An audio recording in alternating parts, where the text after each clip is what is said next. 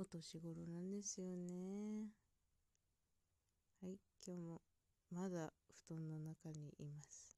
2時です。先ほどアラームが鳴ってしまい収録が一時中断されてしまいました。それに気づかずつらつら喋り続けてしまったというわけでテイク2を証拠にもなく撮っております。今日はですね、一度起きてからちょっと仕事の関係で電話をしたりとか SNS を更新したりっていうことをちょこっとしてそしてまた布団に入り直してこれをボツボツって喋っているわけでございます。今日はまたいつも通り夜から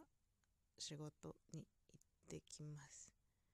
だいたい私の実動時間は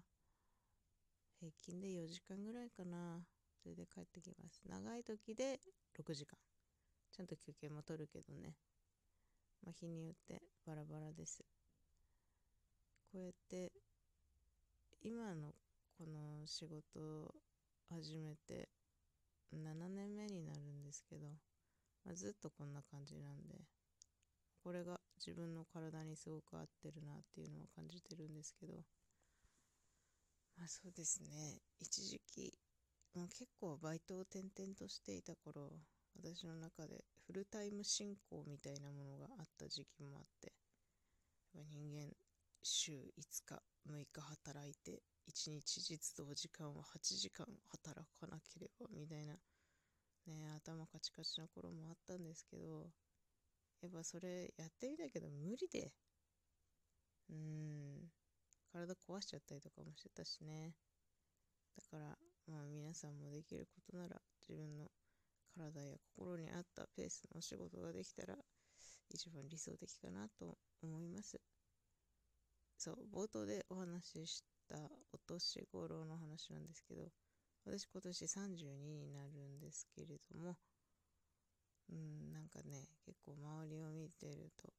焦ってる人とか悩んでる人っていうのが多いような感じを受けています。だいたい20代前半で早い方はボンボンと結婚しちゃったりとかするんですけど。だいたい25ぐらいで第一次結婚ラッシュ。私たちもその時期に結婚しました。そして30手前でもう一回結婚ラッシュ。同時にベビーラッシュ。なんならマイホームラッシュもあったりとかして。噂に聞くと35手前でもう一回結婚ラッシュが来るっていう風にも聞いてるんですけど。まあね。みんななんだろう。30近くなってくると生活環境がね結婚とかによって変わったりとか仕事の面でもこうキャリアを積んで役職に就いたりとかなんなら全然違う畑違いのね今までやってみたかったことっていうのを脱サラして叶えたりとかっていう人が多い年代なのかなとも思います。まあ実際私も主人と共に結婚と同じタイミングで自営業をね始めたので周りからは結構うーんなんだろう。まあ続けてるからこそなんでしょうけどすごいなとか羨ましいなとかって言われることもあるんですけど先日ちょっとねある人同い年のある人がなんか30歳ぐらいからなんか自分のことが分かんなくなっちゃったみたいで。その人はずっと高卒から同じ場所で長く勤めていたんだけれども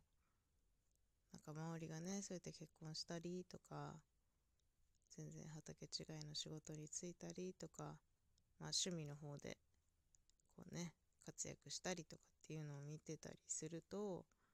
自分は一体このままでいいんだろうかっていう思いに駆られたらしいんですよね。私は全然その人ついてる仕事もすごく立派なものだと思っているしもう人としてもねすごく面白いしい全然いいじゃんと思うんだけどやっぱ本人の中で迷いがあるみたいでなんかねこう自分と向き合うためにいろんな趣味にね手出してるみたいです。なんかヨガを始めたとか言ってねあなたインドに行こうかなみたいな。なぜ人は自分探しにインドに行ってしまうのか。インドに行って見つかるものってあるんだろうかとかって思うんですけどねでもやっぱりなんかその自分探しをしたくなるお年頃なのかなと思います。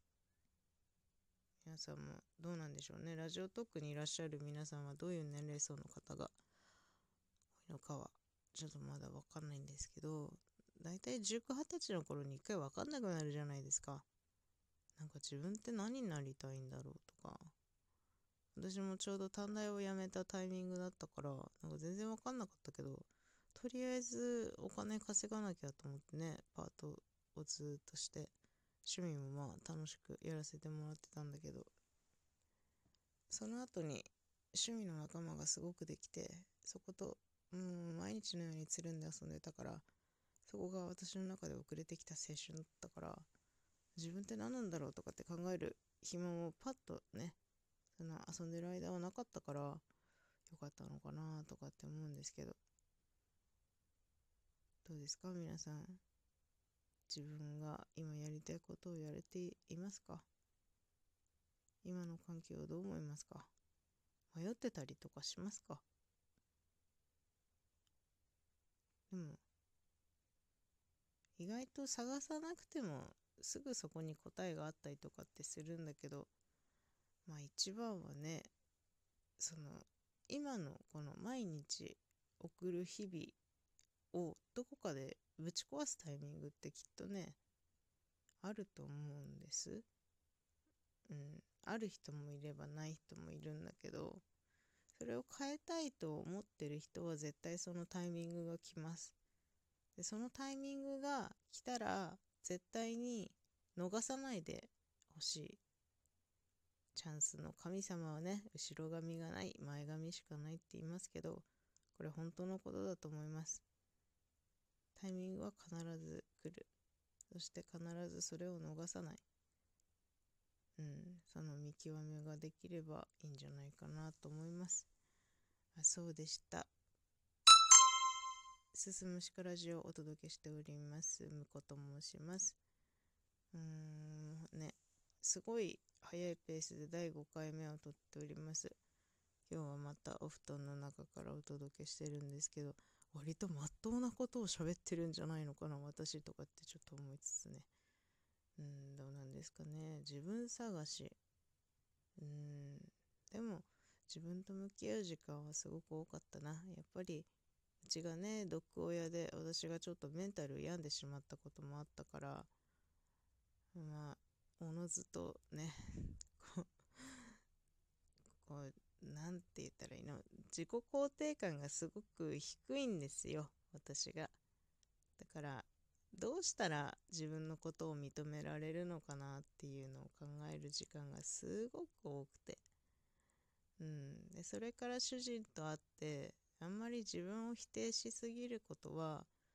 それつまり主人を否定することになってしまうんじゃないかなって考えた時に、何かにつけて、いやもう私マジブスだから終わってるとか、いやほんと性格死んでるからダメだわとか、ネガティブなことはなるべく言わないように、うん、していますね。でもここまで来るのにはやっぱりすごく時間がかかった。うん、トークでね、こうやってお話ししているのも一つの承認欲求なのかなとかって思いつつ、でもやっぱそうじゃないですか。みんななんかね、こう自分を見てほしい。自分のやってることを認めてほしいって思うからこそこういうね、発信活動とかもしていくんじゃないかなと思うんですけど、ま、ラジオトークに関して私の目的は本当もうどこにも話せない話を好きなように喋る場が欲しいっていうただ一つの目的でやっておりますから、皆さんもそうなんじゃないかなと思いますけどね。でも、うん。やっぱね、どうなんだろうね。自分に迷った時、まあ、いろんな人に会って自分の印象を聞きまくるっていうのも一つの手かなと思いますけどね。周りから見た自分の印象って結構自分で気づかないものが多いと思うから、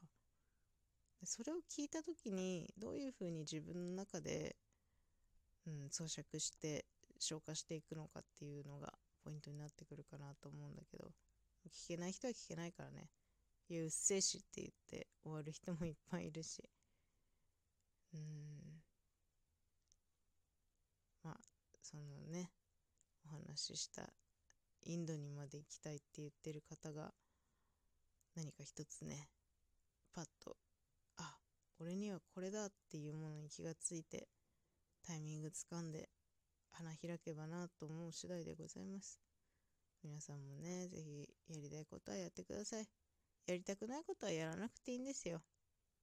大体なんとかなりますから。という感じで今日は終わりたいと思います。うんまた次回もあったらよろしくお願いいたします。最後までありがとうございました。